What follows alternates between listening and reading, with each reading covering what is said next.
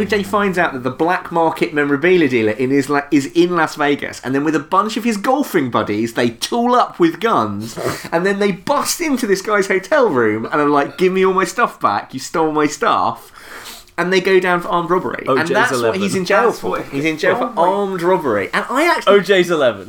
that's, what, that's, what, that's what it is. If you pitched that to me as a TV show, I would kick you out of the room. That's insane.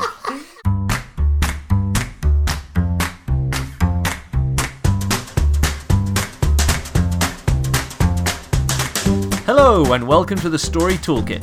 I'm Basim El co author of Action, The Art of Excitement with Robert McKee, and joining me is Luke Lionel, writer and part of the McKee Storylogue team. So today we've got a special guest. We've got my oldest and dearest friend Will on the podcast. Uh, Luke is unfortunately still here, Yeah. but uh, he's not doing the admin. We're going to let Will do the admin because he has quite literally listened to this show enough, and then uh, I'll tell you who Will is. I guess do the admin, Will. Okay, so obviously this is uh, the world's greatest podcast, uh, the Story Toolkit, and uh, you should reflect the fact on the fact that it's the world's greatest podcast by going onto iTunes or Stitcher or however you get this podcast, and you should give it five stars, not four stars, not three stars, but five stars. Trust me, it will save your marriage if you do. Disclaimer: may not save your marriage, but. Please give these guys five stars. It massively helps them. It really helps them in terms of reviews, in terms of people finding the podcast, discovery, things like that. If you want to talk to them, if you want to suggest other episodes, you can go online and you can talk to them at Tumblr, at Twitter. Just search for at Story Toolkit and you'll find them. And yeah, you can talk to them. You can suggest episodes. You can talk about whether you think they're right, whether you think they're wrong, and they'll get back to you and be lovely because they're great guys. I think you're missing the has saved my job because up until that, I think I was truly fired. I- I- No, you missed the the. It's at the story toolkit. It's true, Bam, and also, and also, we don't want to hear people who disagree with us. We only want an echo chamber of positivity. So you're safe, Luke, for now. Um, so Thank you, Will, so Will, uh, I, we've known each other since uh, uh, we were five. Thirty-two years. Yeah. 32 years now. And uh, you've gone on to be a sort of television producer of documentaries. Yeah. You do the Reggie Yates documentaries. Uh, there's an amu- uh, th- there's a lot of stories you've told me. I don't know if you're actually I, allowed to I tell. cannot tell you all of the Ah. backstage stories, uh, but yeah, They're, I, they're pretty good. I've made about uh, 20 documentary films. Um, I've been nominated for and won Royal Television Society, Grierson, and Emmy Awards. Uh, So I know a lot about documentaries, but not a tremendous amount about feature films. But the way I'm useful to this podcast this week is. Uh, I just wanted someone to talk to other than Luke. just, just once. I love you, Luke. I hate you so much. Yeah, it's fair enough. Uh, so we today we're going to talk about uh, the O.J. Simpson case. No, we're not actually talking about the case. We're talking about what was the show called? The o- People versus O.J. Right? Yeah, it's called American Crime Story: The People versus O.J. That's what it was called. So um, I would never have watched this show um, at all, but you told me that I should watch it because it's amazing, and I got hooked on it. And it was it was an amazing show. It's on Netflix. And then of course I told Luke to watch it, and then we decided we should do a podcast on it with you. So um, so the great thing is uh, Will uh, he knows so much about documentary making and television production that there's a lot of uh, interesting things he's going to be able to talk about that I don't just don't consider. So let's talk. Do you, you want to do the synopsis for? The Yeah, people? I can do the So the people versus OJ. Do we, do we need a synopsis for the people versus OJ? It is actually the OJ case. We definitely need a spoiler alert. Yeah. Uh, Spoilers for O.J. Simpson trial. yeah. Okay. So, uh, just going through a synopsis of the OJ Simpson drama. It's called American Crime Story. It's a spin off from American Horror Story.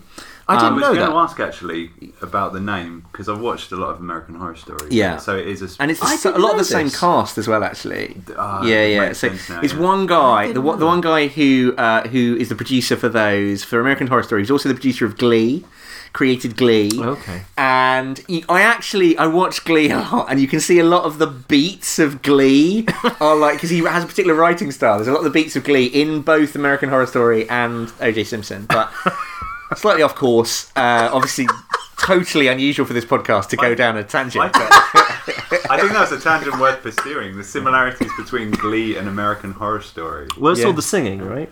Yeah, well, It's the asides. It's all the like li- like little pieces to camera where they kind of look at the camera and they're like you're in on the joke. But anyway, so the synopsis for American uh, for American Crime Story, People versus O.J. Simpson is. Uh, famous football star O.J. Simpson may or may not have murdered his wife Nicole, and we are coming on the first episode uh, with the big question of did he do it, did he not do it? We follow through his lawyers and the legal case, and then we follow the whole of his trial. There's sort of huge extravaganza in front of the cameras, uh, from uh, the the famous Bronco chase through to the end of the verdict, and we see it from Oh, both the Bronco chase teams. being the the white Bronco that the car chase, the famous car chase. Right? That's right, yeah. So you follow it. It's a true story, and you follow it from from the you know the moment he comes back to his house on the night of the murder, all the way through to him being uh, well. I mean, we've said it's a, spoilers, all the way through to him being exonerated for murder at the end. So, I gotta say, uh, a friend of mine, Cedric, um, he was watching with his girlfriend, and she did not know anything about the O.J. Simpson trial. And he, of course, grew up listening to Tupac and rap and all these things, so he knew everything about the O.J. trial. She didn't know anything. So the episode. They're about to sit down to watch the final episode. She goes, "I can't wait for him to get sent to jail," and she's really, really looking forward to it. And he's just—he's like keeping a straight face. He watches it. He gets given the not guilty verdict. She pauses it and starts yelling at him, like, "What do you mean he's not guilty? How come he?" Well, the twist, of course, is OJ is in a maximum security prison and has is. been in a maximum security prison for, for more than a decade now. Has it been that long? Yeah, yeah, oh, yeah. wow. He's coming up for parole. It would be very timely if you put it out at the right time. He's coming up for parole in about six weeks' time, I think. Oh, so he may actually like get out of jail Oh, that's after ten years. But he actually went to jail. Um, it's For covered, stealing, right? uh, for, it's, it's a complicated story, but there is an amazing documentary, a seven-hour documentary that won the Oscar this year, uh, which is called uh, "The O.J. Simpson Story." Okay. And the two came out at the same time, both the both the documentary and the drama. And one of the things I, I think is a really good idea to do in this podcast is to compare and contrast the two. we'll, Yeah. We'll come to the documentary I actually later. didn't. Uh, I, I, one of the reasons I didn't know about the People versus OJ is I thought it was the documentary. Um, I didn't, re- and I'd just been put off documentaries because of um, Making a Murderer. Was that the one? That I love called? making murderer. I know you loved it. I watched one episode and I just went, I do not need to see the rest of this play out. I don't need to see this man's life utterly ruined um, again and again. Um, Okay, so it's not a problem with documentaries this such. no, I just I just didn't want to get that depressed anymore. You know, uh, so uh, so. I- But when you said it was a, it, and then it has Cuba Gooding Jr. Yeah. and David Schwimmer and uh, John Travolta is this amazing cast. Yeah. Uh, Courtney B. Cast Vance. is unbelievable. It's really good cast, and um, so I didn't. I, I I totally forgot that there was a documentary at the same time. I didn't know the documentary went all the way up. I thought it was just about the case. It's all the way up to his current it starts documentary starts in with when OJ is a child and OJ is, is Uh-huh. like it's it meets OJ's childhood friends and like they tell an anecdote about them like stealing as kids Mm. and how OJ got them out of it and it goes all the way through to the present day and you've got interviews with didn't OJ in prison.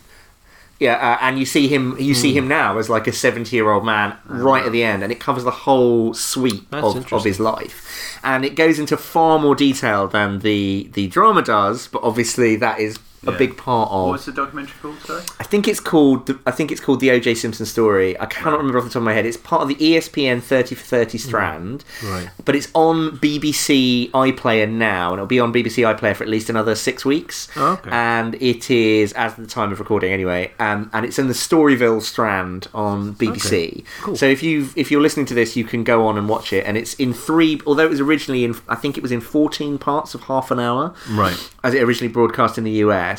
In the UK, it's gone out in three parts, two three hours and a one and a half hour, which makes no sense at all. That's but very weird. Um, okay, do you want to push on then to what we what you wanted to talk about? The single Um, source. fir- First thing was single source. Actually, I want to say something. I remember you talking about um, serializing documentaries. Yeah. And you said that why don't they just put the whole thing out in one go and people can just choose when to stop? And do you remember I told you? Yeah, yeah. It wouldn't work because if you have a say a seven-hour documentary, no one's going to watch it. But if you have seven thirty, uh, sorry, 14 30 minute ones, people watch them in that chunk. Um, and this this thing of they, they put two three hours an hour and a half. Immediately, I'm thinking no one's going to sit down and watch a three hour documentary twice and then what? Like you want? I do- did. No, I I totally no, but what I mean binged is, a lot of people just go. I don't want to spend three hours watching the first part of a document. That, that the sense of just being able to tell the audience now you can take your break Yeah. when you've got something that's really long. Once you're making someone sit down for more than three hours, you can't even say, "You here's your intermission. Take There's your an argument to say you're right, but I feel if something's good enough and riveting enough, then people will will watch it. You clearly did with the two. true. Yeah, I mean, I mean, I was ch- I was chatting to Netflix recently. I mean, obviously from a documentary context and a producer's mm. context, and they were saying that the most common way for them to for people to consume their content is to sit down and watch the whole thing. Yeah, they in do. a huge go. I, and I I would think you would watch the seven-hour thing, but it, but you want to be able to tell, say, now you can take your break. yeah, It's it's what just it's almost like uh, when you go to the theatre, they say now's the intermission. You don't let people Yeah. just get up and walk out, right? You just sort of say, here here's your moment. Take your moment now. To, here's your you know take as long as long as you need, then come back. Um, and now because people can choose, well, I don't want to take my break now. They can carry on, but. Um, it just feels to me if you just go, here's this enormous chunk. this is a huge Without digression, being- but I think Yes. it could work for the right show. So, for example, have you seen Das Boot? Yes. Yeah, Das Boot is this German film. I just think it's a comedy name, Das. Yeah, Boot. it- I can't take that name seriously. I know it's like about World War Two. It's I know harrowing. it's harrowing, but it's called Das Boot. It's Yeah. just it sounds. It means the boat, and it's like I think it's about seven and a half, it's seven eight hours long, and you spend seven or eight hours just in a U-boat while they're getting bombed the whole Yeah. time, and it's incredibly harrowing and depressing. But I think if you if you if you led people in and you were like, this is seven hours in a real like or twenty four or something like that might work for it. I, I'm not saying that these are good ideas. I'm just saying they're ideas. Yeah.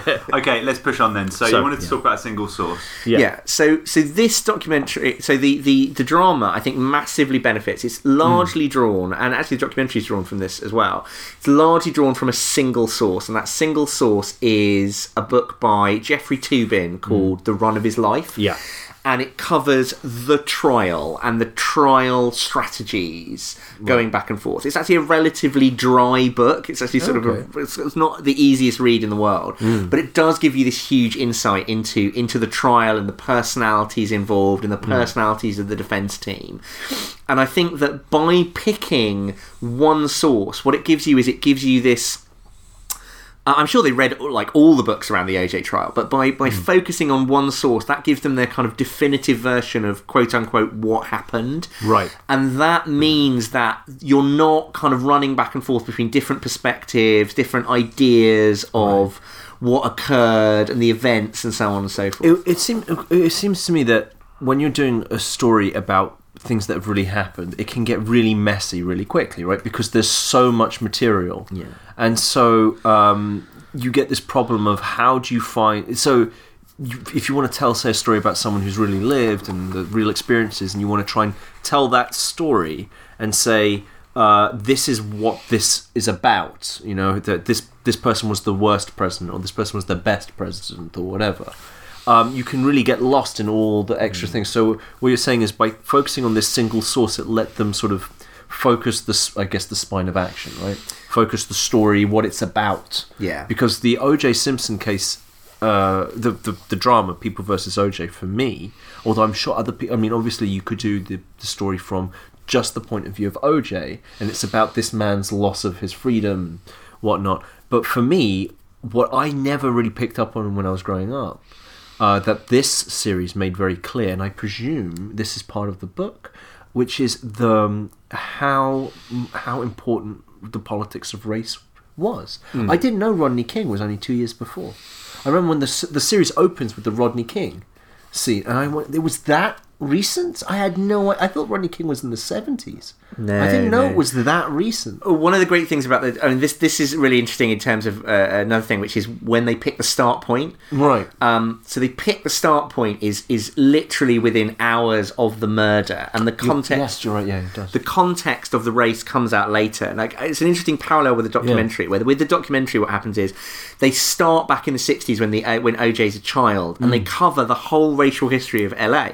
So they cover the Watts riots. They cover all of these other police shootings. They Right. cover this uh, fascinating story about a woman who lived like four blocks from OJ who got who was complaining about an electricity bill, and the police shot her because she was complaining so like loudly about her electricity bill. It's so so you get that enormous racial context through it. But yeah, the documentary starts like thirty years beforehand, and it's really easy to imagine if you were picking from all different sources. You know, you know, another thing the documentary does brilliantly is it kind of reinforces just what a big deal OJ Simpson was. So like, I mean, uh, uh, something someone said to me was, you know, it would be like. The OJ doing a murder, it would be like David Beckham Right. murdering Victoria Beckham. It's like Yes. that. He's like that level of star that everyone knows. Yes. But in the drama, I think they take a very brave decision and they go, we're going to assume we're going to start just after the murder and we're going to let everything come out without exposition. There's no Right. there's there's no kind of delving back into that and all hmm. that sort of racial context and things like that comes out of natural interactions between the characters. Do you think that comes from the that single source choice? I think it does to an extent because it's so it pulls everything into the courtroom and it pulls everything Right. into the dynamics of the courtroom. Right. So like ev- everything that we want to get out, all that external uh, context uh, that um, that the documentaries go into, they ha- that has to come out through the courtroom itself. We have to come, and then it becomes part of the trial strategies. And you said the book is all about the trial strategies, right? And the like the hows and whats and the of the nature of okay, they found the murder, then this happened, then this happened, this happened, this, this, this and then boom, the the verdict came in. Okay, that makes some sense. Does it? I just made a couple of notes. Um, having all that stuff, I like the way you put it. That um, it focuses it in the courtroom. In a way, then all, all that other stuff is just like having a, this incredibly rich backstory that comes out through dramatized exposition in the courtroom and the interactions with lawyers and stuff. Yeah, I think if you were picking from different sources, you might end up in a. If you if you were checking from the whole history of OJ, which is I mean, dozens of books written about OJ, Yeah. I think you would end up in a situation where it became very sprawling. I mean, one of the things I almost said, and I was kind of correcting myself, is well, of course, in the documentary they've got more time because they've got seven hours, but the drama is what twelve. Uh, Isn't Uh, it? it's ten episodes. 10 10 episodes, episodes, so there's actually more. It's, ten, it's about ten hours. Isn't Yeah, it? there's more of the drama on the screen, Hmm. but the documentary covers more in less time. And the, the documentary has this incredible granular detail to it that you just couldn't possibly do in drama. because they can just say Yeah, this is what they can just deliver. Ex- they don't have to dramatize it because it's not a drama. Yeah. Whereas in a drama, you have to dramatize exposition. You have to be able to make it sort of invisible. Because in the in a documentary, it's not that same sort of aesthetic. no, It's no, a different and- thing, right? Uh, it's, it's it's it's it's a bit different, but you're still finding a story. So one of the things Yes, I love I, one of the things I love about this podcast, remember, rate it five stars, is it really helps. It really helps me as a storyteller, as a documentary storyteller. It's the difference is, of course, I don't get to say what my characters say. you know, they will say things on camera, and I just have to deal with it. Um, but you, you know, uh, so so I do think that single source massively helps. Um, in terms of delivering a coherent narrative, Yeah. because it's really easy when you're looking at historical story because inevitably there are dozens of viewpoints and different takes looking at a single source Right. helps you focus on what are the what are the key points and that's not to say you shouldn't read around a topic No. but you should definitely pick one vision of what happened Yes. and then follow that vision through i think Can you think of um, uh, a documentary or a, a, a docudrama or whatever that, by not taking from one source, is completely all over the place? Yeah, um, it's a drama actually, and it's the Pacific, which is the sequel to Band of Brothers. Oh, and the problem with that is it went And all the over. problem from that is it goes all over the place. So, the, so the Ah. Pacific it draws from three separate books. It draws from a book called by Robert Leckie called My Helmet for a Pillow. It draws from a book by Eugene Sledge called The Last of the Old Breed. And it draws on lots of other sources as well. Okay. And the problem with that is you have a situation where it's absolutely scattergun. It doesn't follow the same characters. It doesn't have the same. It doesn't even have the same perspective Okay. on the war. So, like Sledge's book is all about how it dehumanized him and how you know he became a monster. Like he was Right. collecting Japanese people's teeth as trophies. but Leckie's book is all about how Leckie's book is all about how like it was just him and his buddies and he had to get through it Mm. and he had to survive. But Leckie's book is all about like humanity and how he preserved his humanity. And you might think that having those two contrasting off each other might work, but certainly it does. I mean, it's Steven Spielberg producing it. So it's one of those things where it works in theory, but Yeah. actually when you sit down, it doesn't work. It certainly didn't uh, work because it just it just it spreads out too much. Um, that's interesting because that is a thing that happens with people when they do fiction, right? They try to put all their ideas in, and then it ends up being about nothing because nothing has focus anymore. So this idea of you focus on one source material, but you have the other materials around you so that you can incorporate those elements when it's germane. That makes a lot of Is sense. it, is it essentially like a controlling idea? If you have a single source, it gives you that one vision, that one It- idea. For That, that actually that does sound like a quite an analogous moment, uh, analogous uh, element. That yeah, the, the the idea of a single source is essentially the same as a controlling idea because obviously you can't pick it in a documentary in the same way. You have to find it and expose it. Yeah. So having a single source probably means that there's some sort of resonating theme. Yeah, so often in a documentary, you'll be looking for a precinct. You'll be looking for a place where you can base all the action. Right. And I think that in the same way as a controlling idea, I think you know you, you Hmm. do sometimes you know there's a story in there, but it's in, it's less about making it up in a documentary, much more about finding it. And so these hybrids, like um, OJ, I think it is very much about they have to find a story. Yes. And it's so it's less about uh, they have to find a story and find a way of telling it, Right. and it's an enormous help to them to have someone else who's gone in, who's wrestled with the material, Yeah. and especially when you're translating into fiction, it's quite important to get Yeah. to get those you know th- those events right. But of course, one of the joys of fiction is, of course, you're not limited to it uh, Yeah. to, to to what necessarily what actually happened. It's it's it actually reminds me uh, a bit of what you know the the famous thing that Michelangelo said about sculpting, Yeah. which is you're removing all the bits that isn't the sculpture. It's like you have all this research and you're just ha- chiseling away until you have the sculpture because all that stuff already exists. Whereas if you're fiction, just doing pure fiction, you have to first create all Yeah. that material before you can pare anything away. It would be much more like sculpting from clay. I don't know why I'm going on this tangent. My I don't know sculpting- why you're looking at me for answers either. I- you're on I- your own. Yeah, I can't blame you this time. yeah, I mean, I, I, I see where Bass is coming from because essentially you just got this massive material when you're coming up with a with a well, you're following a true story. Yes. you're coming up with this mass. You've got this massive material in front of you. Yeah. basically You're just ev- picking out Yeah. Uh, because it's the same thing wh- when you film a documentary, right? Mm. You've got hours upon hours of footage, and you have to just tear out the key moments. Right? and more than you've got hours of footage. You've got like enormous. You've got like enormous amounts that you know, and enormous amounts of stuff that could come out in voiceover or could come out in all Right. different ways. That It's isn't even recorded. out- yeah, yeah. It's working out how I to get that stuff on screen. I'd, is I'd a big always part heard of the the Well, that's ratio, interesting. the ratio for documentaries is about 100 to 1. Is that right? Uh, Or it is it varies enormously, but yeah, I mean, definitely, I've, I've, there are a lot of filming days where I've filmed for eight hours and had like a minute on screen. you know, like Um, yeah, Okay, do you want to push on then? Because you wanted to talk about the cast, didn't you? well, the cast and the characters because it's it's Yeah. it's less about it's about so so a big part of this whole single source thing is about picking out who your key characters are and the Right. key moments. Uh, when they the key moments when when they do something I- incredible. So a great example in people versus oj is this this incredible scene which is you would never write it. You would never write it because it's so mad where they're bringing the jewelry around oj's house. And so what johnny cochran who's the defense lawyer does is he clears out because oj is a total douchebag and he's got like porn pictures on his walls and what he does is he like goes in and he cleans out OJ's house and he afros it up because he knows it's a black jury, so he fills it with like African art and like, pictures of his mum. pictures of OJ hugging his mother. Yeah. And he he like he has this the most egregious example is he in the living room he hangs up this huge poster of a Norman Rockwell painting.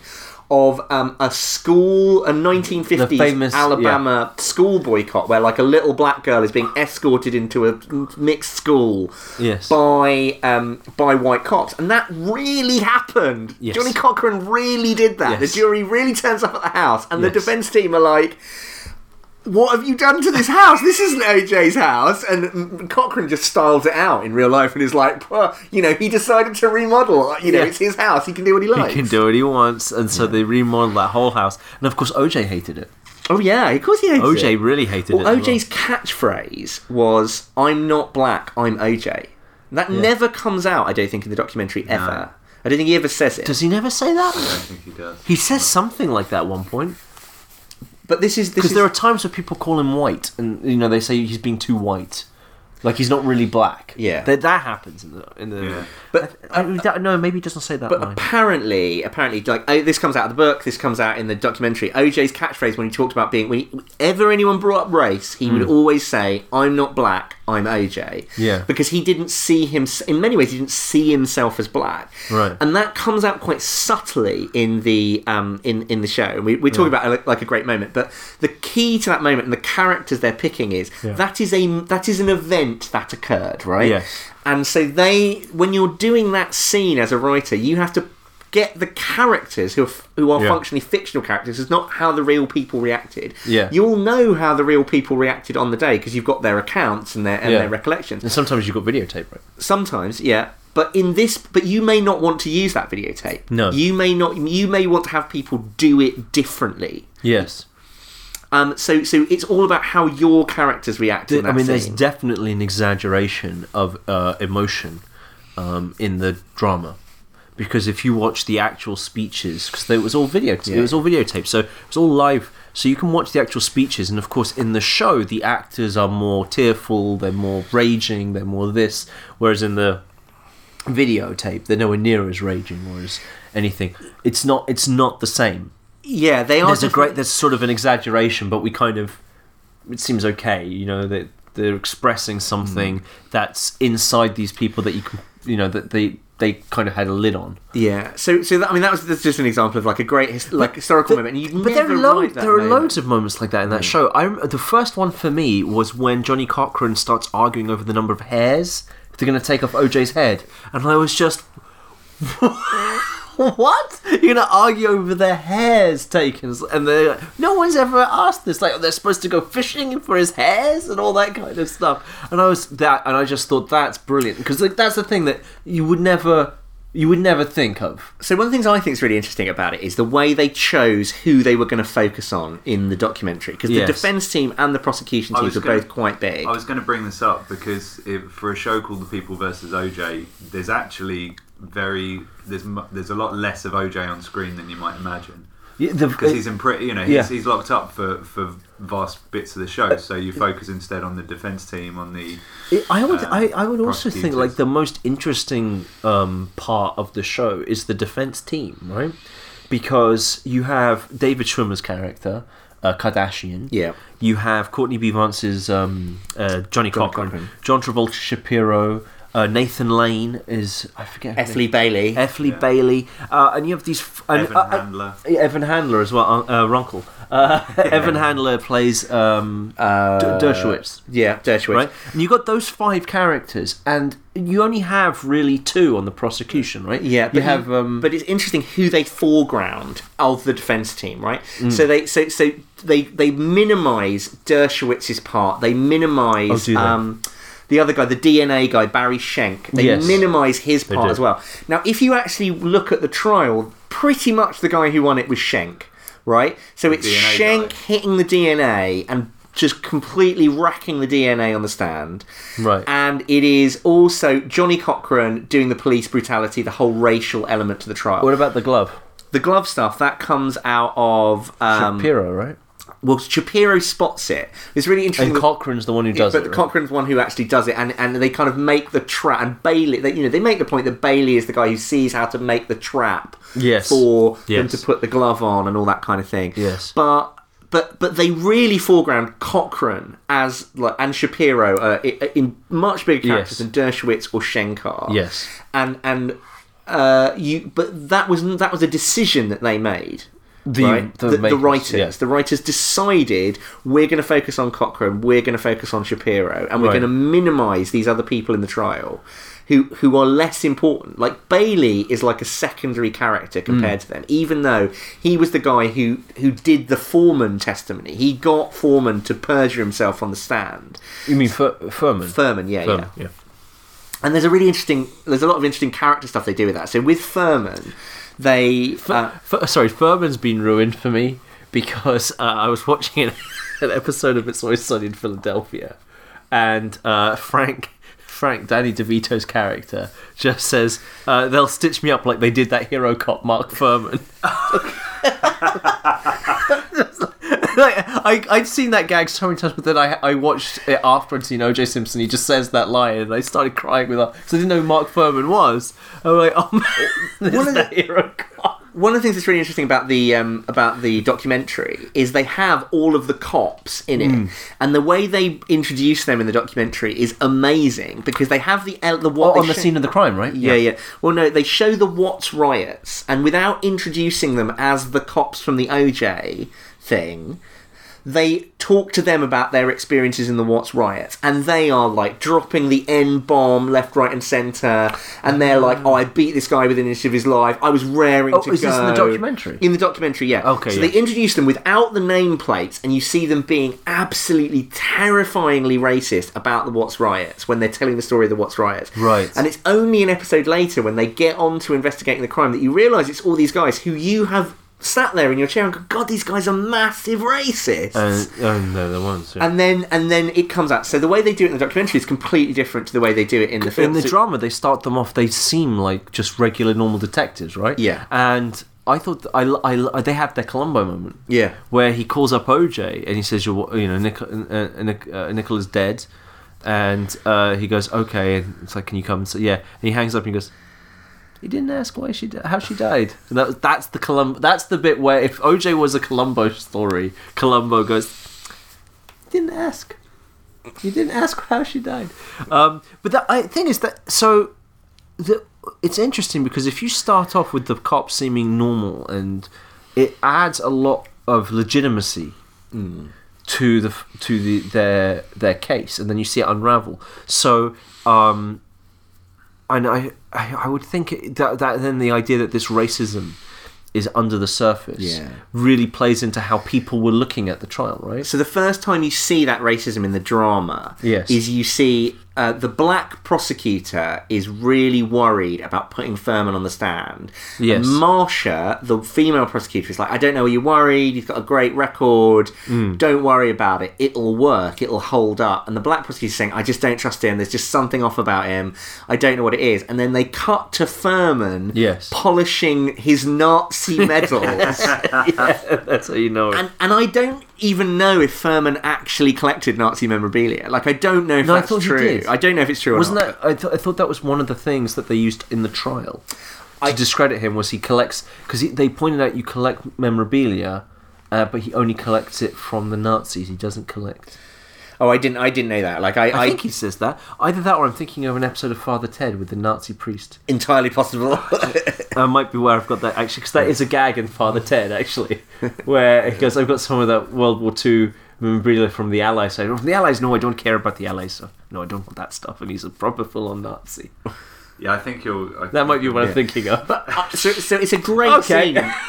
The thing is, it's a great scene in the in the drama because you've just got this scene where it, and it made me. It's this great kind of cutaway. Yes. Where no one says anything. It's ex, it's it is it could be exposition, but it's not. You're it, you're you're showing a scene. and Yes. It's like they're playing like this. I think he's playing Wagner on the stereo and polishing his Nazi medals, and and it's showing you. You know the the black prosecutor is completely right. Yes. Fuhrman is a liability. It's a great counterpoint to the Yeah. line that he says, like because they cut away to it. Yeah. yes, they. I remember the cup. yeah. Mm. Yeah. But it's interesting that they made that choice to, to, Yeah. to- of the character, and they foreground And- Fuhrman and as al- such an and also character, rather than the other cops who also have terrible racist records Right. as well. But they picked Fuhrman because they knew that he was going to be like the villain in a way. Yeah. And, and also, I would have thought like a lot of their choices depend on who they can cast, right? Yeah. Because John Travolta was also the producer of the show. He's one of the producers. So um, obviously, he's helped put the money up for it, and he wants a, a role. So he, I'll be Shapiro. He I looks like Shapiro, though. He's terrifying as Yes. Shapiro. Who who can who can he play? He, well, he can't play Johnny Cochran, obviously. Who can he play? I can play Shapiro. I want to play Shapiro. Whatever. So he plays Shapiro. It's like, well, Shapiro's going to have more to do now. And John Travolta is amazing in hmm. this show. They are all brilliant. said, But Wi- Wikipedia was used more during the watching of this show in our house. Than, Really? Yeah, Hannah. Like every time somebody came up, so Shapiro, she looked him up because when Travolta came on screen, I was like, man, those are some fake eyebrows, and I wondered why they'd done it. And then she showed me a picture of Shapiro. I was like, "Oh my god, he has to look like it's that. so good!" But all yeah, all the characters look amazing. yeah, I mean, like the, the shock of like white hair that they put into uh, David I was Schwimmer's hair to to say play Kardashian. Oh, yeah. Kardashian. And they, I was talking earlier about how it's similar to Glee, and there is a definitely a point. There are really points where he does all these like great little nods to the future where like there's a Yeah. brilliant scene where they go to a restaurant Yeah. Oh, Yes. yes. and they get the only reason they get the table at the restaurant is because Kardashian gets recognized as the guy from the OJ case Yes. and and he tries to tell his kids because you, know that you're you're with him Yeah. you, you like him as a character Yeah. and he sits down and he's like no kids remember you know being famous isn't important but you know they give this great cutaway to the little girl is Kim Kardashian and she's like but he got us whatever he wants Daddy." that I, I, Yeah. I mean the show I knew the show was that's in like episode one or two. It's I very think, early on. Where, yeah. when when I saw that scene, I I kind of clapped it. I was like, I the writers get it. I Yeah. love you. Whatever you do for the rest of the show, I'm in. Talking about uh, Kardashian, when you talk about this, uh, you know, picking the single source and focusing the story, uh, the the, the docudrama on this thing, one of the th- uh, choices that I loved, and that mu- can't have been in the run for his life, um, is the watching of Kardashian come to the conclusion OJ did it. Oh no, that does actually get covered in the book. Is that in the book? Yeah, because by the end of it, Kardashian they they were really worried about Kardashian like flipping effectively. So there's a great scene later on. Oh, on because it's he- part of the trial. Yeah, yeah, yeah. Oh, okay. where basically if Kardashian steps down from the defense team, Okay. he's basically going to convict. OJ. Right, and there's a real worry that Kardashian would step down because he just completely lost faith in OJ and thought OJ did it. And so he has, he has, I thought, one of the best uh, bits of reasoning for that, which was the whole. It's the most televised case in human history. Everyone's eyes are on it, and there are no other suspects. There is not one other suspect, even if the cops fabricated all this stuff. There's still no other person who could have done it. And I just thought, ah, that makes that's You know what? This is maybe like a really weird, a re- really weird kind of view, but I definitely would have voted not guilty if I'd been on that jury. you told me about this, yeah. Yeah, based on the evidence that came before me Yes. in that jury room, Yeah. I definitely would have voted. I would because Because there's so much you don't see. Yeah, yeah. Uh, as part of that jury, you just wouldn't have seen. There's so many things. Yeah. You would have just seen uh, the the ridiculous, ridiculous um, way the cops just destroyed the crime scene and just spread the DNA everywhere. They, they exa- a- and if there was like one drop of blood, they exaggerated it to a vial of blood and all that kind of stuff. They destroyed every possibility. of it. Going on the stand and taking the fifth over and over and Yeah. over again about faking the evidence, about Yep. using the N word, everything. That is just so devastating to the police's credibility. Hmm. So you know, and and the line they're always using in the trial is the line they're always using in the trial is like, why didn't you go after the real perpetrators? And outside Yeah. the courtroom, of course, Kardashian can see that. There is no other perpetrator, right? But in that pressure cooker of the, and there's a really. Yeah. great episode of the um, the jury, yeah. where, where it is all about the jury and the drama. Yeah, which was I, I was actually I'd just come off jury duty, and then I watched O.J. Simpson, and I just sat there and I thought, "There's I would not have put up with so much of this." And also, th- there was this thing of I one of the cases that we had because I did two. Uh, one of the cases that we had was it, it was it was hilarious. This burglar had stolen a bunch of stuff from someone's house, including a very obvious, like there was a hunting knife, a black hunting knife, and it was very unique. And he was arrested with that in his car. Okay, like within two days of the robbery. So immediately, he's a convicted burglar. He's been convicted twice before. He's pleading not guilty, but how did he get the knife? And we, in the deliberation, we did the thing, and three of us were convinced he was guilty, and everyone else thought he'd done it, but we, they didn't have enough evidence to convict him. And I said, "What more evidence do you need? He had the knife." And they're going, "What about fingerprints? What about this?" And I'm like, "He had the knife. There's no." What other possibilities there for the knife? And so people came up with all these theories, and I went, everyone in this room has a better story for how he got the knife than he does, because his story was terrible. What I'm learning is that. Bass would totally have convicted OJ. I think I might have. That's that's where I was going with that story. I have a feeling I would have sat there and gone, "There's no other suspects." after the opening to. statements as well. Guilty. Um, I, have a, I have a question about um, the, these choices because I really love Yeah. the idea of having um, like real events and making Yeah, choices As, as as writers. Um, other than you mentioned the defense team, because you've uh, read the book, is, are there any other examples of things that they omitted or took uh, or put to the? Yeah, a really good, um, a really good example is they like they really minimise the role of Kato Kaelin in the in the documentary. Like he's in it, but you don't really see him on the stand. Kato, yeah, exactly. Kato Kaelin is like he's the he's the guy who share he was like living on OJ's property. Oh, him! the sort I of remember like him now. beach bum Okay. dude. Yep, like yep, yep. his testimony was a big forgot- deal. I forgot his name was Kato. Kato Kaelin, yeah, he was a big deal in the trial. Like it Yeah. was everyone something everyone remembers about the trial, but they really minimised it. Mm. There's a whole thing where they cast like one of the other prosecutors, and then he passes out on day one during the opening statements. Right now, what actually happened was he was back on the job like very shortly afterwards, but they used that as an as, Oh, as like yeah, a there beat. was the other pros- Who was the? Who was the? Who's the actor? He's like a big fat dude who's like a second who banana and act- everything. I can't remember his name. Off the top of my head. Oh, I've forgotten who it was who who played him. But he's he's one of those like guys who's like in everything as like a fat sheriff. I, lo- I loved it. I love that guy, and I can't remember who it is. But basically, yeah. So he's he in reality he is like back to work fairly swiftly afterwards. Yeah. Like you know it does happen. Hmm. But so they amp up that moment in the drama, Okay. and then they write basically use that as the kind of like the shovel, the, the shoot to kind of like Hmm. escape him from the plot. Okay. Um, Carcetti, the mayor, Gil Carcetti was mu- no not the mayor, the the DA was much Yeah, more you're thinking of involved. the Wire. no, sorry, is his name not Carcetti? In the Wire, he's called Carcetti. I think he's got a really similar name. He's called like Gil Gil something. isn't Gil he? Car. I think he is called Car. I don't think it's Carcetti. It's something like that. so the D- uh, the DA is in the boss of the boss of Marcia and so on. He wasn't in the trial, but he was much more The involved. Bruce He was- Greenwood. Yeah, he Yeah, was his he character. much more involved in the in the real thing. Yeah. like he was He in was front of the good. cameras. He was great in it. Um, there's an amazing scene in the drama where he's like, "God, this is the worst news I've ever had. It's even worse than when I got diagnosed with cancer." Apparently, that's a real line that he really said. Like, but he's he's fantastic in the. He's a huge part of the. Um, yeah. he's a huge part of the documentary. Like he's the in many ways he delivers a huge amount of the prosecution case in the documentary. But they've made choices about who to put in the front and who to draw to the back. And in the documentary, one of the things that's really interesting is, of course.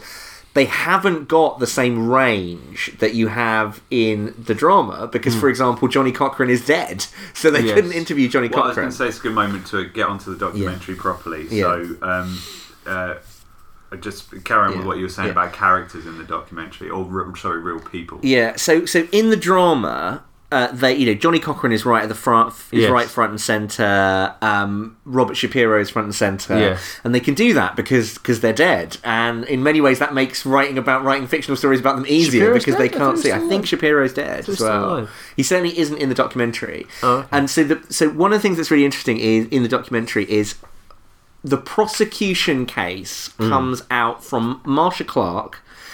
Uh, who's the woman who is the lead in the drama? Yeah, she was she was wonderful.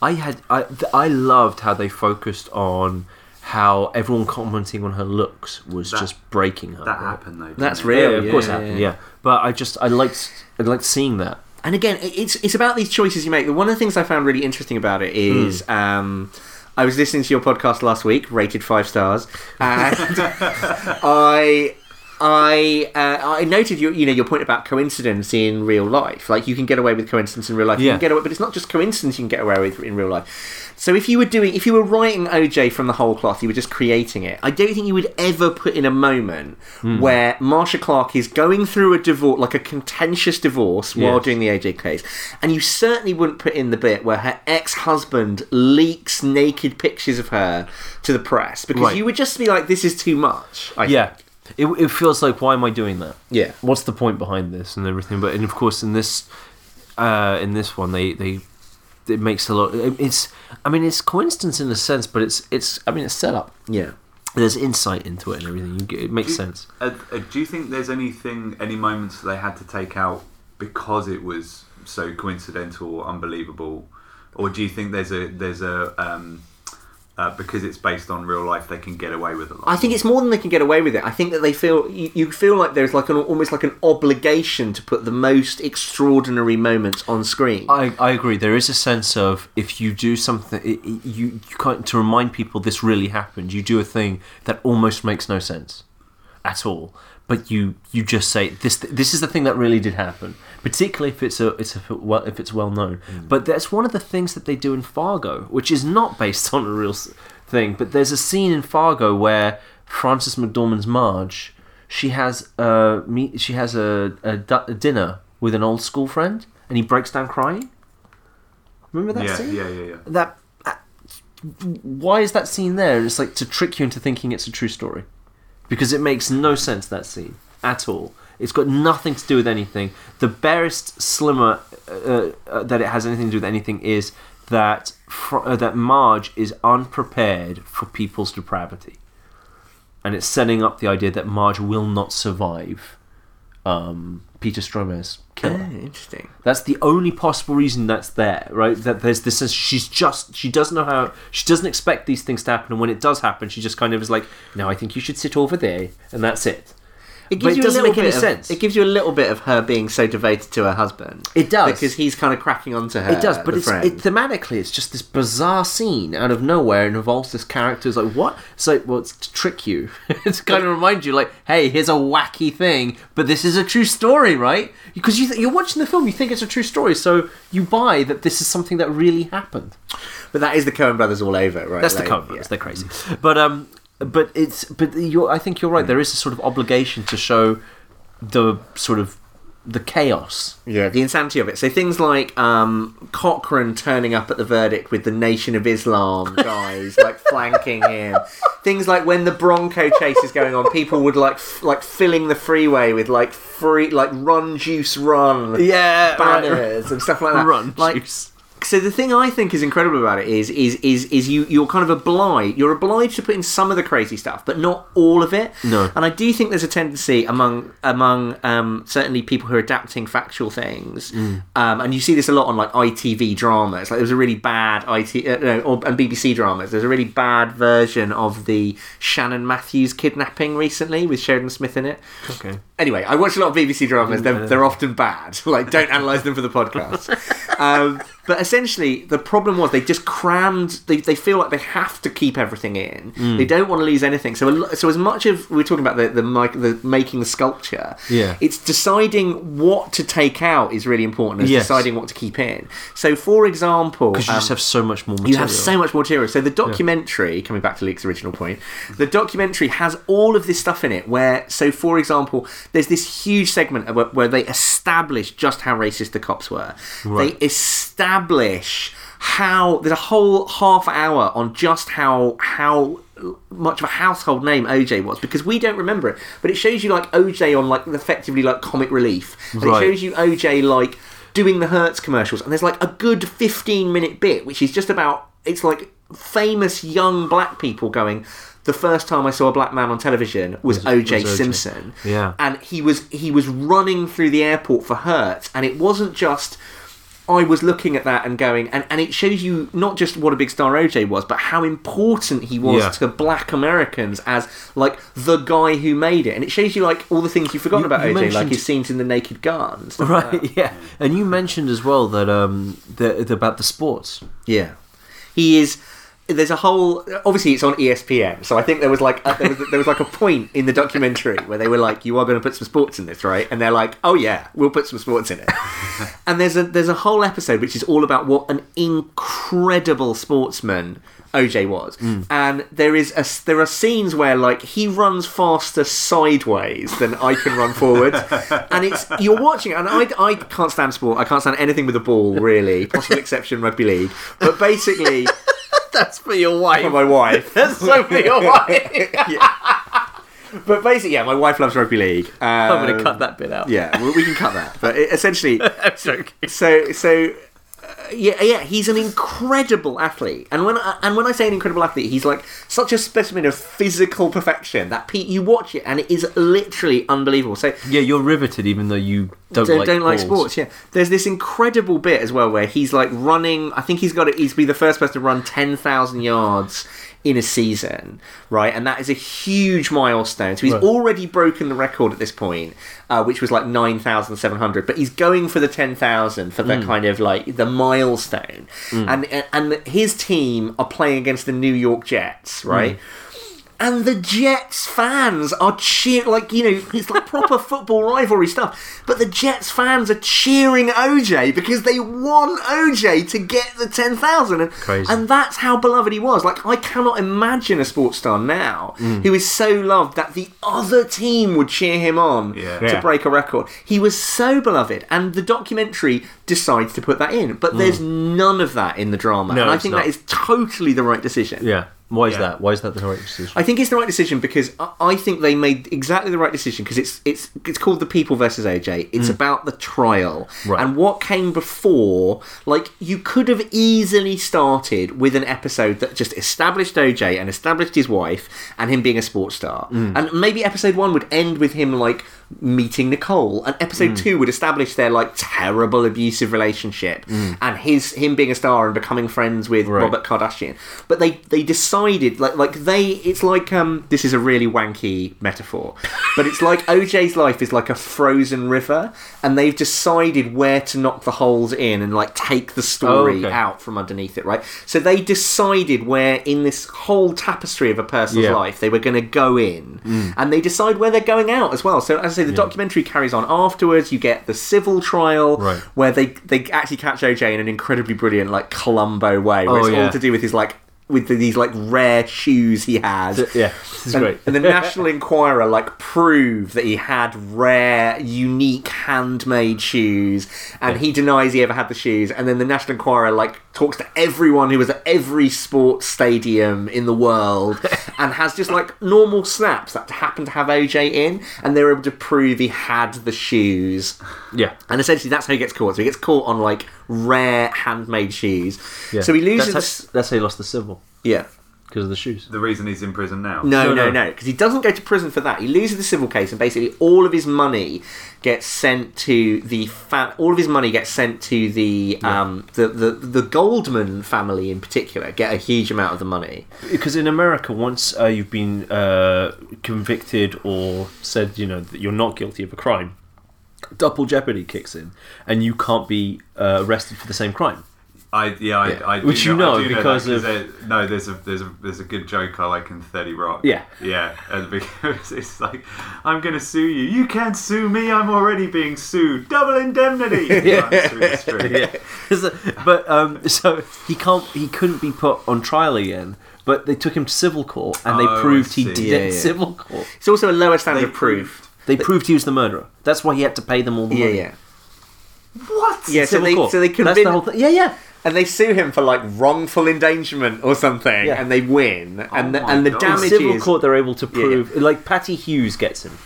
Yeah, Right. Yeah, Right. So it's top notch stuff, but then he doesn't go to jail for that, and he's still living. And the documentary Yeah. follows him afterwards, and afterwards he's making like he's making a reasonable amount of money, and he signs loads of stuff. He's got loads of memorabilia, but because anything he has, the Goldman family can seize from him, he hides all of his stuff in storage lockers all over the place. Right? Okay, and he loses track of some of these storage lockers, and like storage hunters style guys like get hold of the storage lockers, and then there's like a guy selling OJ stuff on the black market, like, and and it's big stuff. It's like his ball that he had when he rushed to ten thousand yards is one of the things that's at stake in this whole thing, mm. and. OJ finds out that the black market memorabilia dealer in is, la- is in Las Vegas, and then with a bunch of his golfing buddies, they tool up with guns, and then they bust into this guy's hotel room and are like, "Give me all my stuff back! You stole my stuff!" And they go down for armed robbery, and OJ's that's what 11. he's in jail That's for. what- He's in jail Oh for my- armed robbery, and I actually OJ's eleven. that's what that's what, that, that's what it is. If you pitched that to me as a TV show, I would kick you out of the room. That's insane. yeah. So they, but in the drama, in the drama, they end it really well with this party where OJ's trying to go back to his normal life, and everyone's really cold to him, and no Yes. one wants to deal with him because they all know he's a murderer, right? Yes. So that's how the TV show ends, and I think again they made totally the right decision by by they picked the segment. Yes. The, you're absolutely right. I mean, the the show's uh, the show's a crime story, but it's a social drama, and Yeah. it focuses on the social drama. Yes. Um, uh, and, and as we talked about in the podcast before, they're both about justice. But yes, it's, it's got to be the reason that they start just after the crime, Yes. because this is a crime show, and they've you know Yeah. they've got this. Uh, so they're using the crime to frame this social drama, Right. And so when the trial ends, show's over. Yeah. So we don't need the rest of it. It's not the OJ story. You're right. It's the people versus OJ. And which it's interesting because they, they have to cast OJ bit as a victim to get that to work now, at all. didn't you tell me that they did multiple takes? They did. So Cuba Gooding Jr. did uh, the show twice, basically. He did. The, he would do takes as innocent, and then he'd do takes where he was guilty. and then he let the director pick and choose which takes he did. See, I would love it if they released an alternate version. where you could, no, seriously, I'd love to watch alternate versions where you could watch his entire innocent performance and his entire guilty performance. And I, it, the, dra- the be great. documentary is so good, I would totally watch it I, again. I, would, I would certainly watch certain bits Which, again. do you, which do you think they used? They use both all the way through. Really? Yeah, they, you can really tell. There's a great scene when There's he's in jail. scenes, He's yeah. playing poker in jail. Yeah, yeah, yeah. And he plays poker, and there's one take where it's very clear that he's playing it as innocent OJ, and Yes. there's another take where it, they, they cut away to him and Kardashian on their own, and it's very clear there he's playing guilty OJ. I mean, he might have, the, the director and the editors might have actually had a choice in mind where when he's with certain characters he's innocent, Yeah, with other yeah. characters he's guilty, And so- it's based on their perception. maybe. Right, it might be, but th- that's that's how Cuba Gooding did, which I thought was interesting because they didn't you Cuba Gooding at some point because that was his idea as far as I'm aware. Cuba Gooding must have thought it's not my job to make the audience empathize with OJ. It's I, that's not the role I'm playing. Uh, you're supposed to empathize with Kardashian. You're supposed to empathize with um, uh, Marcia Clark and, and Chris Dunn and all those guys. I'm not supposed to be empathized with. I'm this. I'm almost the MacGuffin, Yeah. right? And so as a result, I have to play this in a certain way. So he did it both ways, and it doesn't matter if the director makes it so that you don't empathize with OJ because that's not the role. One of the things that's really interesting in the documentary that you really see, and this is something that they didn't do, and it's to do with Cuba Gooding Jr.'s performance, hmm. is in the documentary you see a huge amount of the courtroom footage. And one of the things that really struck me, and actually Marcia Clark hmm. reflects on this in the documentary, is OJ was such a presence in the courtroom. Right. Because in in the drama, they're all quite attractive people. Yes. Right? And they're and they're all sort of, you know They're, like- they're movie stars. they're all movie stars, right? They're all attractive people, but in the courtroom, everyone else is a kind of a bit lumpy and strange looking because they're all lawyers. and OJ is so handsome, like so handsome, and he's so big as well. So OJ is like he was a football player, Yeah. and he hasn't lost his physique. He's been working out in jail. He's like easily six six, mm. and so OJ just towers over everyone, and he's a mm. constant presence in the courtroom.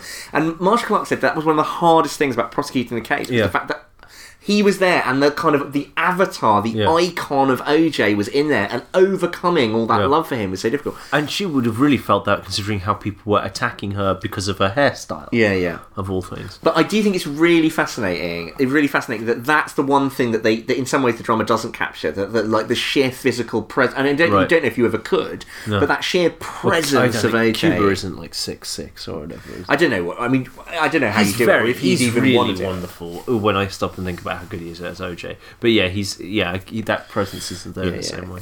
Um, okay, let's start trying to tie all these strands together then. Um, I think it might be worth just uh, popping back over a few of the points Yeah, if sure. you wouldn't mind just summing up uh, again. So uh, we mentioned single source first. Yeah. So what if we're going to take something away for our writing? Yeah, uh, I think if you're telling a true story, then it's a good idea to come to a single a single historical source. Read around it by all means. Get the get the other others' perspectives, but keep coming back to one single source for your kind of spine of what really happened. Mm.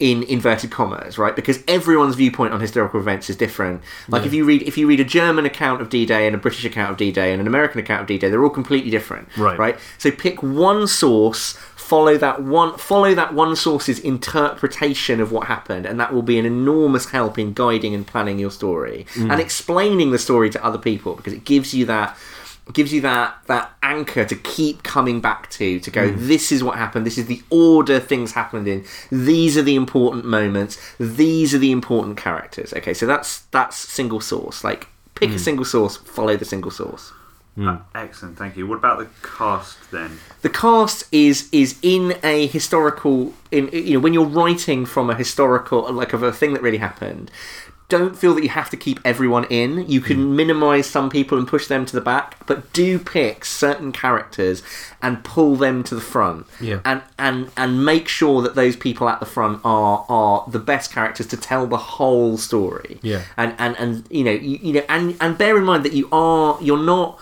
writing slavishly from the history. You can adapt things. You can move things around. You can put words that somebody else says in a different person's mouth Yeah. within that frame, as long as it's still true to the to the essence of the story. Because you're you're not you're not you know you want to create a sort of an actuality, not a reality. Right. Yeah, so you're not making a documentary when you're doing this as a drama. Mm. You're you are creating a version of events, Yeah. and you don't have to stick slavishly to oh oh, but they that individual never said that. So You you made you were making a point about how with a documentary you don't get to choose your cast, right? yeah, Um, well, you or rather you do, but you can't choose who's actually going to show up. Some people are dead, and so on. Uh, whereas uh, you get to choose your events. Wasn't Yes. that how you phrased it? yeah, that's right. Yeah. the events you cover. Yeah, you get to choose your events, but you can't choose necessarily who's going to be in them. Yeah. Yeah. So one of the things that's really interesting about the documentary, which I would recommend you you go and watch because it's just a brilliant documentary, is all of the Cochran stuff comes through Cochran's assistant, who oh. has a very very minor part in the drama. He's Yeah, like yeah.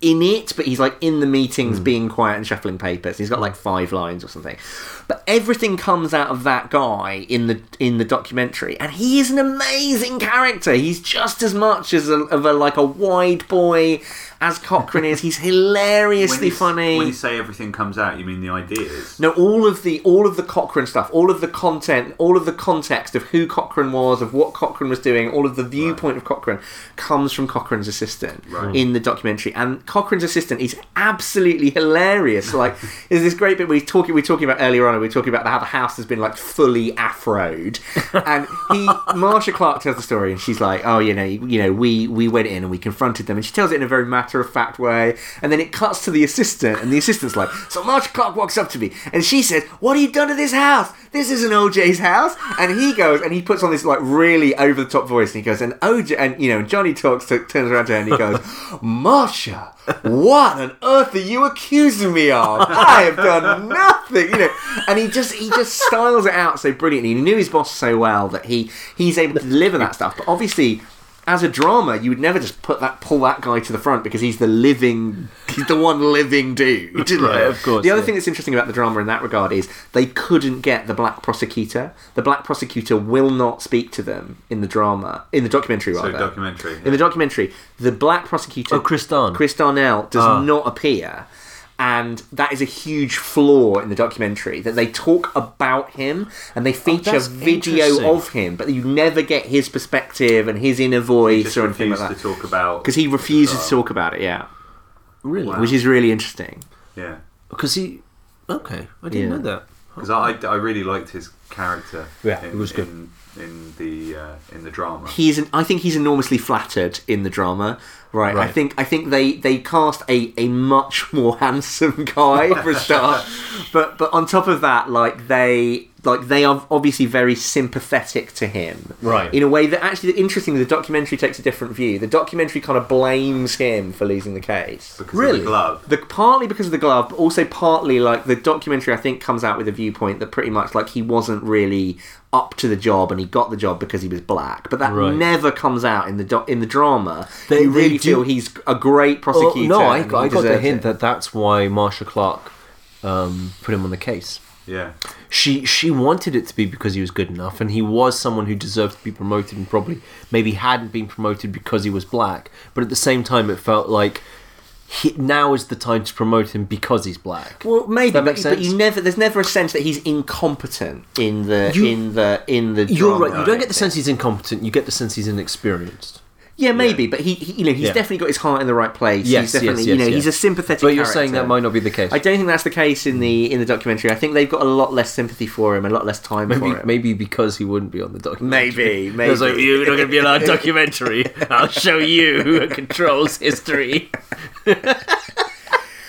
Um, so yeah, so so bear in mind, I suppose that the sort of rounding up point is just bear in mind that you can pick, you can pick and choose your characters with absolute freedom, even if it's people who are dead or whatever. Yeah. Uh, but but it's you can't include everyone, so you have to pick people. Some people who come to the front, and some people who kind of merge into the background. Yeah.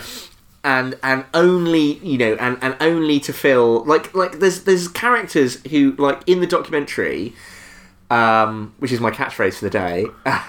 in the documentary, there is a there's a huge amount with the report. You remember there's a scene where the reporter cut- there's a reporter he turns up at um, Shapiro's office just out of the blue and is like, "I want to speak to Bob Shapiro," and Shapiro talks to him. That guy is a big part of the documentary. Like he's in the mm. documentary a lot. He ah, has a great context on what's going on. He follows the whole trial end to end. And he's a really interesting voice. He's a really fascinating character mm. in, in reality. And I bet you, you know, they would have been, they would have met him, and there would have been a temptation to maybe put a journalist character in or a different journalist character Yeah. in, and it for, for it to be him. But they are very one of the things I think is done best about that show is they're very disciplined about who does what, and they follow Yeah. their characters. They pick the right characters Yeah. and they you know and, and the cast is considering how sprawling these defense teams were they, they they focus it down on a couple of people on each team Mm. and and let the story come out through them Yeah, they did a very good job. They did. I'm happy. Done? Yeah. Okay, so uh, that's it. Thank you very much, Will. You can find Will on Twitter. You can rate him five stars. Um, or less He i'm will, happy to hear bad feedback he will save your marriage. he will. And um, and uh, of course, Will's got all the uh, credits on the Reggie Yates documentaries. What's the name of those documentaries? Uh, reggie yates extreme Thank you. the best Reggie one the best one if i do say so myself is uh, People really like them. Yeah, Reggie Yates. Reggie Yates' uh, "Life and Death in Chicago" is the best one, I think. Okay. and that was the one where we had Reggie. By day, he was working in a funeral home for which is the funeral home called Leaks in Chicago. That is the funeral home that takes in almost all of the young gangsters who get killed, and they have this. They're lovely Oh, you people. told me about this, yeah. they're lovely people, and they're evangelical. Uh, they're evangelicals, and they believe that no one should not have a good funeral. So like, they'll basically give a free funeral to anyone. Pretty much. So he's in there, and you know, literally like dozens of people. You know, uh, the week we were there, I think over the weekend, I think there were fifty-two shootings over the weekend. And so he's there by by day. He's working in the morgue, and he's going to funerals for all these young gangsters who've been killed. And by night, he's out with the Nightcrawlers. And y- have you seen the film Nightcrawler? Yeah, yeah. I haven't seen Yeah, that yet. it's an amazing film, and it's all about these guys who are real. And what they do is they go, they speed. They're crime scene photographers who speed from crime scene to crime scene. They sit in a. Our guys all sat in a bunch of Dunkin' Donuts, about eight of them sat in flak jackets with a police scanner on. And then as soon as the police scanner is like, oh, shooting on fourth and fourth and Pico, they all run out to their cars. They jump in their cars, and the guys who are like first there before the police, like snapping away with photographs, taking video and stuff like that. So yeah, by days in the morgues, by night he's by night he's uh, out with the night crawlers, like these these like crime scene photographers going out in in the thick of it. Um, yeah, that's probably the best one. So I'd really Okay, recommend your, that one. Your, your tale of this makes me empathise incredibly with Reggie, and I feel like there could be a docudrama at some point about your breaking of Reggie after all this shit that you put him through. wow. Uh, there's there's some great behind the scenes stories that unfortunately Will can't tell you that I'm very much aware of. That's sworn great. to secrecy about these, I'm afraid. Okay, thank you so much, Will, Thank you. and uh, thank you guys for listening. Uh, we need a better sign off because every time we stumble and just go and scene. What, like, and that's the way the podcast crumbles. No, we're not. I'm not ending with that. Okay. I was hope. I was thinking, oh, you might say like we don't end where OJ. Sorry? Uh, OJ's in He's black, not right? black. He's Oh, we don't end where OJ. Something like that. We generally end on somebody's stupidity, so I'll leave you with this. It's going to be no surprise to our listeners and you that it took me several episodes to work out why they called him the juice. Because of the steroids, right? That's what I figured. I was like, wait, wait, wait a minute, wait a minute, hold on, hold on. Orange juice. I'm pretty it. sure- Actually, actually, they didn't call him the juice because they didn't. It's not because of orange juice. The reason they call him the juice is because the team he played for were known as the Electric Company. Right, seriously, that was their nickname. Was they were known as the Electric Company, and they were the the team that switched on the juice. Right, okay, and that's that's why he's called the juice. Like it's to do with electric companies, not. There obviously is a play on words with OJ. He's the juice, but equally, oh, there's that's this whole electric company thing going on as well in the background. And that more than anything else is a perfect moment to end.